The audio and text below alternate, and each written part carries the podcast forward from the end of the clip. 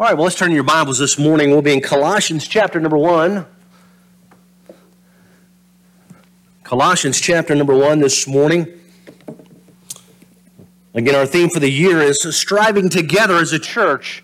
And the purpose of that theme is to bring everyone together to achieve the common goal, to achieve the same thing. And that's exactly what we are called to do. That's what uh, most of us, I would say, would want to do as a group of individuals, it's hard for us to achieve anything unless we are all focused on the same goals. Pastor and Christian author A.W. Tozer wrote this in his book, The Pursuit of God. He said, has it ever occurred to you that 100 pianos all tuned to the same fork are automatically tuned to each other?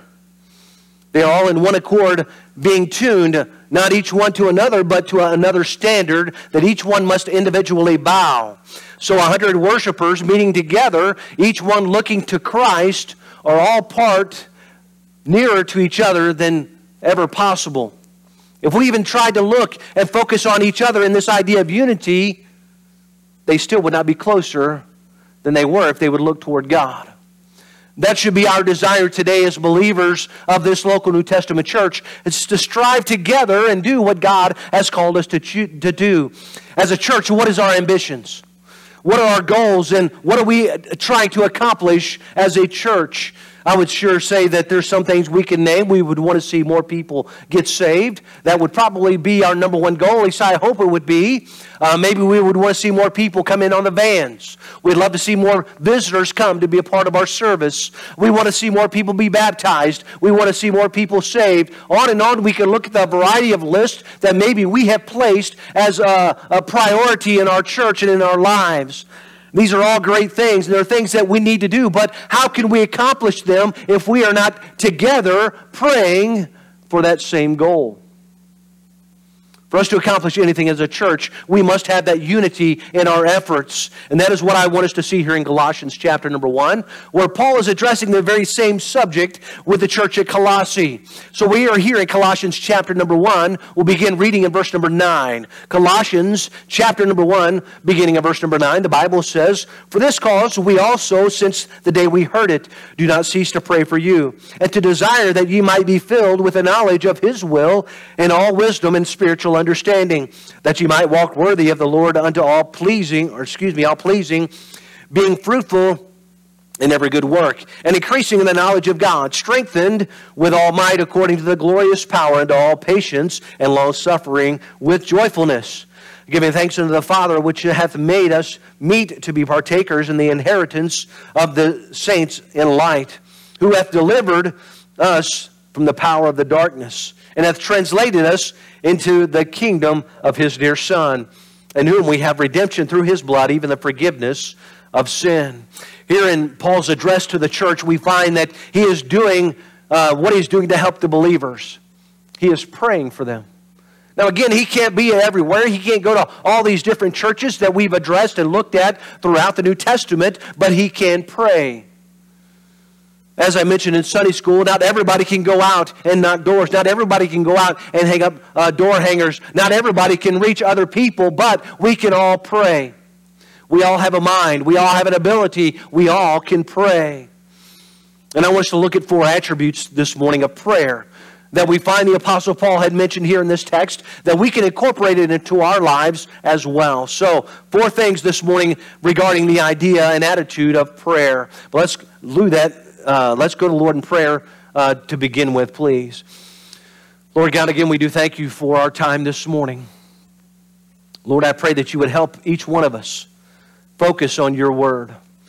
Help us to look to exactly what you have for us. Help us to see from the example that the Apostle Paul has written here of the attitude of prayer, what we need to do and how we need to do it. And Lord, help us to involve these in our lives as well. Help us to be people of prayer. But Lord, I ask and pray that you would uh, help us this morning to put away the distractions. Lord, to help us to focus on exactly what you need us to see. And Lord, I pray that you'd give me clarity of thought this morning. Help me to speak exactly what I need to say according to what you've given and your will is. Lord, do a work here that only you can. We certainly will give you the praise and honor for it. We ask all this in Jesus' name. Amen. It's amazing that we can look at different epistles that the Apostle Paul has written, and many of them begin the same way. Paul was not just a talker, he was a doer. And in our text, we see that he was persistent in prayer. And that's the first thing I want you to see this morning. The first attribute we find here in verse number 9 is persistent in prayer. The church of Colossae had no doubt been corresponding with the Apostle Paul about their church. They probably had sent him letters, maybe asking some different questions, maybe wanting to know some insight on, on what to do and how to, to run their church, maybe some, some practical areas or, or whatever the case. But nonetheless, they were engaged in conversation back and and forth. And Paul was uh, giving them some helps on what to do in their church. We mentioned there in verse number 3 and in verse number 9 that he was continually praying for them. Which begs the question for us this morning Are we faithful in our time of prayer? Now, we hear the term faithful oftentimes, but how do you define it? Now, I could ask different people to define this word on what they would consider to be faithful, and it would all come up in different areas in different ways. But what is it that you think about when it comes to the term of being faithful? Maybe we think of someone who has been married for many years and they were faithful to each other. I think of people who do certain jobs. I think of firefighters who have been faithful in going in toward the fire when we are running out. I think of our, our law enforcement and police officers who are going toward trouble and problems when we are running away. I think of our military who are engaged in battle, faithfully serving no matter what. So there's a variety of things we can look at and understand this term of being faithful. But Webster's 1828 dictionary defines faithful as firmly adhering to duty, constant in the performance of duties or services. Those men and women who do those types of jobs of being in, in law enforcement or firefighting or military or, or whatever it is, they, they're not the only ones that are faithful. I understand that. Other people are faithful as well. But uh, again, they are faithful to do what they have been called to do. Now, we as believers have been called to be faithful as well. We have been called to do uh, a variety of things, and we need to pray and ask the Lord to help us to, to be faithful and do what God has called us to do. There's others that tell me that I'm praying for you. And that's an encouragement to me. To know that there are people out there that are praying for me as I'm trying to serve and to minister in whatever way possible. It's encouraging when I hear other people say, Hey, I'm praying for you. I'm praying for this situation. Or, or they remember the, the, the situation in a family and, and they go up to them and say, Hey, I'm praying for you. Or I'm praying about this situation. It's encouraging that we can come to church and know that there are others in this building that are praying for different situations. Hebrews chapter 10 and verse 20, or 23 says, Let us hold fast the profession of our faith without wavering. Our profession as believers of the Lord Jesus Christ, our job, if you would, is to be faithful in our Bible study, in our prayer, in our serving to God. Those are things that should be just like any other job. You punch in and you punch out. You do what you're supposed to do. That is our profession of faith. We also need to be fervent in our prayer. Not just faithful, but fervent. Fervent in prayer is the idea of having power in life in our prayers. Sadly, some Christians pray just going through a laundry list of different things. Lord, pray you'll bless this person. Pray you'll bless this Pray the best this person. Little, Johnny needs this. Little Susie wants that. And we just kind of go through the list. We don't have any fervency about our prayer. We don't have any emotion. We don't have anything tied up in what we're saying. We're just going through and doing what we say we are supposed to do. Some may understand that there is power in what we understand in our prayer. Do you realize who you're talking to when you pray? Think about that for a moment. Who is it that you are addressing when you mention prayer or when you go to your time of prayer? Again, it's the Lord God, creator of all things. He is the creator of the universe. He's the one that established our steps. He's the one that created you and I. James chapter 5 and verse number 16 tells us the effectual fervent prayer of a righteous man availeth much. I don't know about you, but I want to be that righteous man. I want to be that faithful man that is praying to, to see my prayers be answered. But our prayers are so much more beneficial if we would really have some faith in our prayers, praying with some fervency. But not only that, we need to be frequent in our prayer. How often do you pray?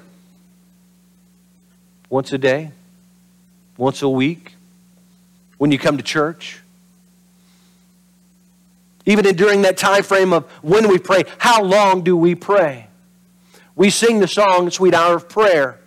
But I would dare say there are many Christians today that have no idea what it's like to even pray for that amount of time. How important is it to us to pray? We would really take time to look at different ideas and aspects of our prayer and, and truly know what it is we are doing. Are we praying with a sense of reality, knowing and expecting God to answer our prayers? Again, I think oftentimes we just pray to throw up words and say, Yes, I prayed about it. I don't expect God to answer it. I, he may not even be, be able to hear me, but I'm just going to say it anyway. That's not praying, that's just going through the motions.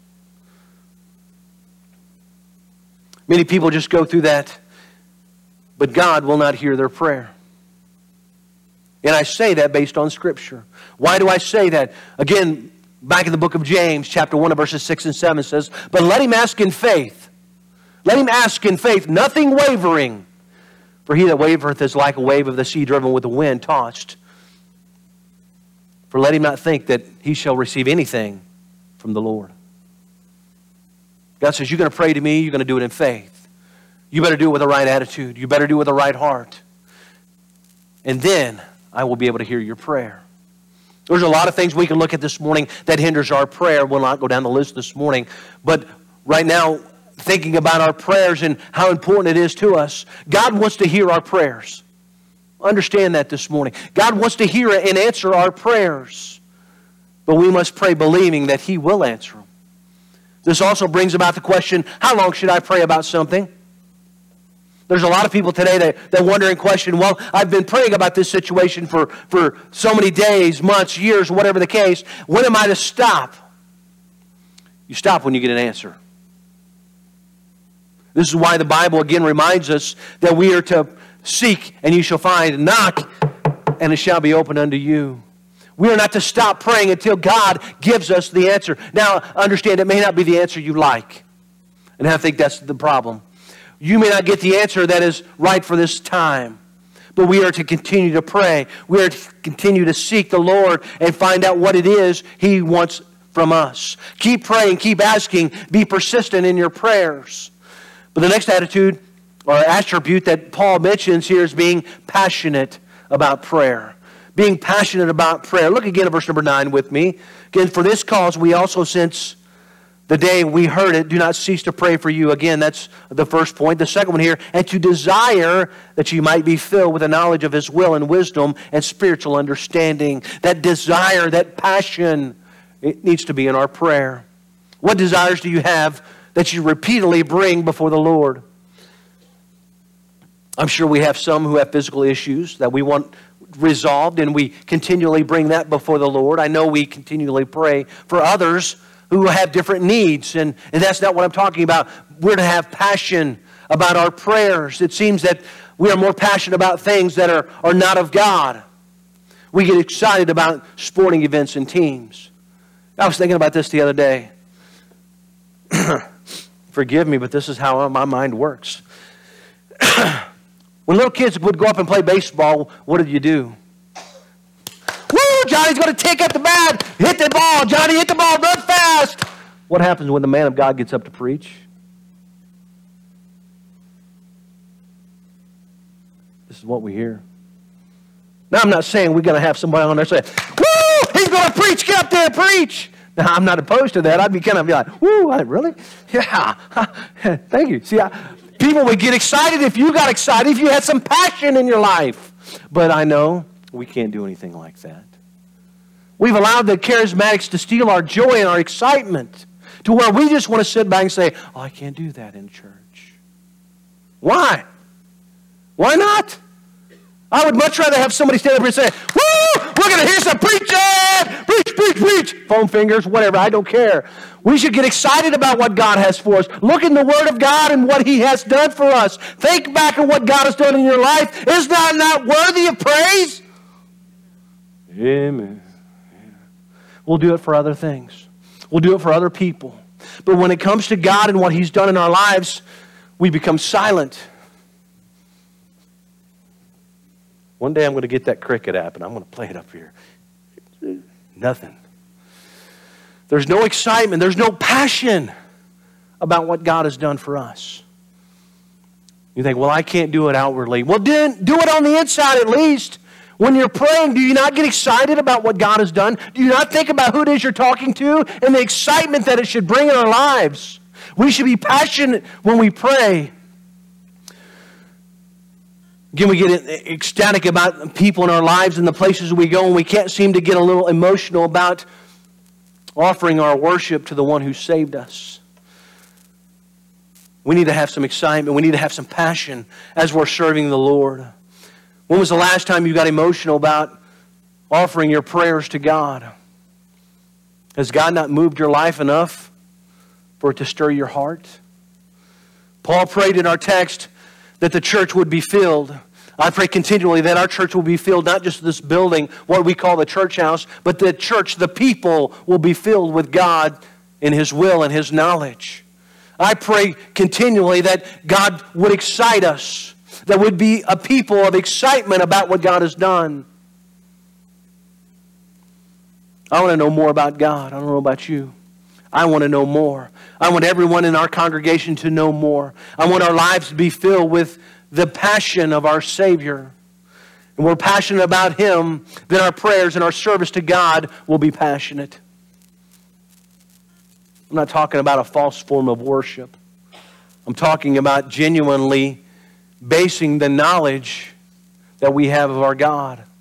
Again, that's what Paul mentioned here. Paul said he wanted to be filled with the knowledge of his will. If we knew God's will, we would be passionate about our communication with Him. If we understood exactly what God would want us to do, and He has given us, uh, I, I don't care, a neon sign in the sky saying, This is what I want you to do, I think we would get excited about it because, hey, look, God showed me what I'm going to do. That's exactly. But instead, well, I just don't know. Have you been praying about it? Have you been seeking God? He's going to reveal His will if you allow Him to. Again, think about who He is. He is the Lord God Almighty, the Most High God, Lord and Master, Jehovah, my banner, my shepherd, the everlasting God, the Lord of peace, the Lord will provide, and the Lord of hosts, just to name a few. Again, these are all Old Testament names referring to God as He provided. Thanks for the nation of Israel. And He can provide the same for you today. But again, who is God? Not just in name, but who is He to you? Do you know who God is to claim the promises He provides? If we don't know the knowledge or don't have that knowledge of who He is and what He can do, then we can't grab a hold of those promises. The Bible repeatedly tells us that we must have the knowledge and know the truth of who God is to worship Him. And they that worship Him must worship Him in spirit and in truth. So if you don't understand the knowledge, you don't have the truth of the Word of God, you can't truly worship God. Just think about the names of God. That should excite us enough. That should stir our passion about praying and communicating with Him. And that is what Paul mentions next is having the wisdom and spiritual understanding. I mentioned a few weeks back about the difference between knowledge and wisdom. Knowledge is facts. They're great to have those knowledge and those facts about what it is, but it's even more important that we are able to apply them. And that's what wisdom comes in. this is in reference to salvation. All wisdom and spiritual understanding is knowing the gospel. Everything related to God begins with salvation. 1 Corinthians chapter 2 and verse number 14 says, But the natural man, or the unsaved man, is who that is referring to, receiveth not the things of the Spirit of God, for they are foolishness unto him, neither can he know them because they are spiritually discerned. The one thing as a believer that we need to be passionate about is salvation. This is the most important message the world needs to hear, and we have the responsibility to tell everyone about it. Can you imagine wanting something that everybody else didn't want? Just for an example, how excited were people to get the COVID shot? Think about it. We've all seen it. We've all seen things from the news, and there was, I honestly don't recall anybody's like, woohoo! I'm going to get a shot. Whether you believe them or not doesn't matter. Everybody's attitude toward it was different. Now, could you imagine if somebody was, hey, woo, this is the greatest thing ever, and you, yeah, woo, then more people would be apt to get it. Whether it works or not, that doesn't matter. Our attitude reflects a lot. If we're not excited about, woo, I got salvation, man, I've got Jesus living inside of me, He directs and guides me, I love it, it's wonderful, you should get it. Maybe that would entice some people to say, you know what, they're kind of crazy, I need to figure out what that's about. But instead, we say, Oh, glory to God, I have to go to church on Sunday. I have to be there because if not, preacher's going to call me ah, or text and wonder, where am I at? Are we not excited why God has given us an opportunity to praise Him? Be excited, have some passion about what God has done. Paul said, I'm praying that you will have the knowledge of God and the wisdom to share it with everyone so they can get saved. Be passionate about the message and the, be passionate when you pray to God in heaven because the two go hand in hand. Being persistent, being passionate is great. But we need to have some productivity through prayer. Number three this morning, productivity through prayer, as we find in verses 10 and 11. It says that you might walk worthy of the Lord unto all pleasing, being fruitful in every good work, and increasing in the knowledge of God, strengthened with all might according to his glorious power, unto all patience and long suffering and joyfulness. Paul is encouraging them here to be fruitful in every good work. This was the point of praying if we can't get anything done. If we can't be fruitful, if we can't get a hold of God, if we can't see results, then why even pray?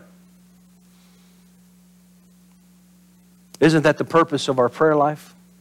To see God, to get a hold of Him, to allow Him to, to, to do some work, to meet the needs of those around us? Unfortunately, there are some things that hinder our prayer. And when we pray, we're not doing it right, then the words don't get any higher than the ceiling. We know that sin will cause our prayers to become unanswered.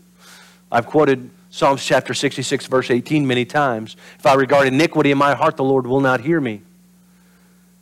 Iniquity indicates a conscious decision committed without the desire for repentance. Indifference toward the things of God is what we would call apathy today. I read James chapter 1 verse 6 and 7 earlier, and this is the idea of instability relating to God. Self indulgence is another very common sin of today that will hinder our prayers. James chapter 4, verse number 3, it says, Ye ask and receive not, because ye ask amiss, and that ye consume it upon your lusts. These are just a few things that will keep our prayers from being heard and answered by God. Because of them, we are not very productive through prayer. To be productive in prayer, we must, again, it must be a part of our daily walk, as Paul had mentioned here, walk mightily or worthy of the Lord. our prayer becomes a habit in our lives when we continually do it. And others will take notice of that. Others can see that in our lives. When people see the faith in our everyday actions, then it becomes a productive faith that is going to draw people to, to ask those questions or wonder what it is we're doing and why we're different. When we walk around being part of the, the secret service of God, then we're not being very productive for the Lord. We're failing to be that light that God has called us to be. We can talk about being a Christian as well, but what we need to do is make sure we're putting those things into action. To be a strong believer, the one who shows their faith continually, we need to have the strength and the might of God. We have access to the power of God if we would just follow His commands. We must realize that God has given us certain commands to follow, but He has also given us the power in which to do them.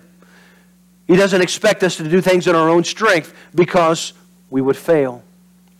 We looked at Ephesians chapter 6, the armor of God, last month. Verse number 10 instructs us to be strong in the Lord and in the power of His might.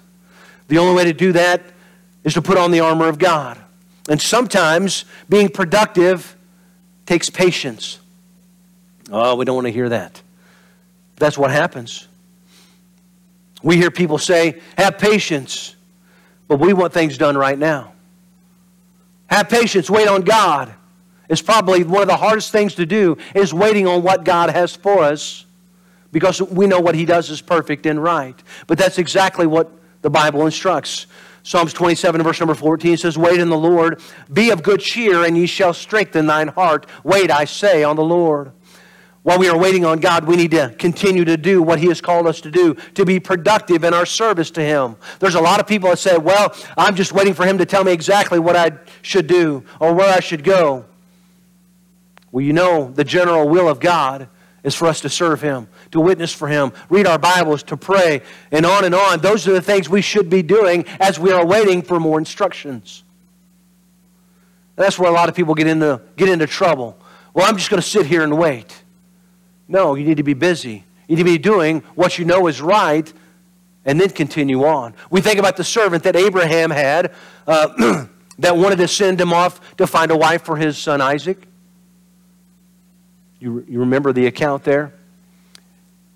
And his servant said this I being in the way, the Lord led me. Which means I was out busy, I was out doing, and as I was doing that, hey, he gave me something else to do. That's the way we need to be with our Lord. Is we need to be busy doing what we know is right and allowing him to speak to our hearts and then give us that next instruction. Paul tells us that we're to have patience and wait on God, but also we're to understand long suffering. We may think that we have worked for years for, for certain things and then it will never come to fruition, but God reminds us that He will strengthen us, but have patience and long suffering.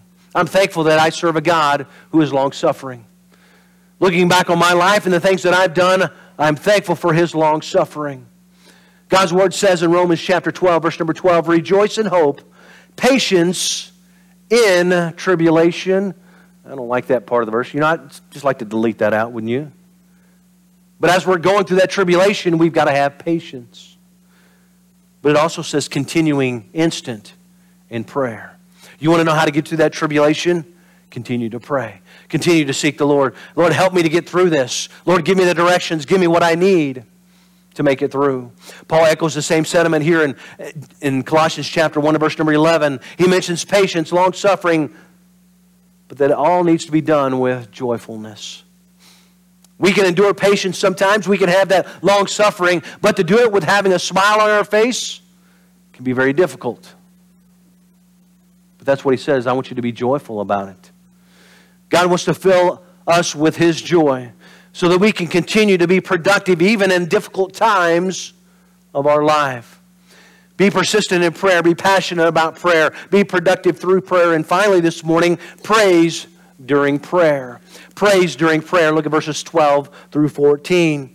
Giving thanks unto the Father, which hath made us meet to be partakers of the inheritance of the saints of light, who hath delivered us from the power of darkness and hath translated us into the kingdom of his dear Son, in whom we have redemption through his blood, even the forgiveness of sins. There's nothing God wants to hear more than our praise to him. Why do we pray? What is part of our prayer life? What do we include in our prayers? Do we take time to praise God and worship Him during our time of prayer? Do we sing songs of praise to God? Do we quote Scripture back to God? And you think, well, that's kind of dumb. Why?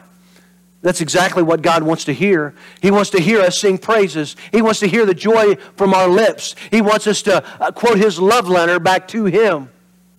That's what he enjoys hearing. These are the words and the ways that God wants during our time of prayer to praise him. Yes, I know uh, he knows all things, but it's just like any other father wants to hear praise from their children's lips. God wants to hear it from our lips as well. Paul reminds us to give thanks for our inheritance of eternal life. When was the last time you thanked God for your salvation? It seems many people today never stop to think about or offer God the thanks that he deserves regarding our salvation. I mentioned this quote a few weeks back in the adult Sunday school class. Thankfulness will always lead to thankfulness. Think about that for a moment. Thankfulness will always lead to thankfulness. The more we think about it, the more we will be thankful for what we have. Our inheritance shows we belong to God the Father and that we will one day enjoy being joint heirs with Jesus Christ. Think about the splendors of heaven and all that it entails. that will be ours one day. Isn't that worthy of our praise? Isn't that worthy of praising God and thanking Him for those things? Not only our inheritance, but think about our deliverance from darkness, as verse number 13 mentions. Those who have not accepted the Lord Jesus Christ as their Savior will spend eternity in darkness, separated from God. We enjoy the splendor and light of God Almighty because we have been delivered. We praise God for our inheritance, for our deliverance, but most of all for our redemption of sin, found in verse number 14. We have been freed from not just the penalty and payment of sin, but we have victory over sin in this life.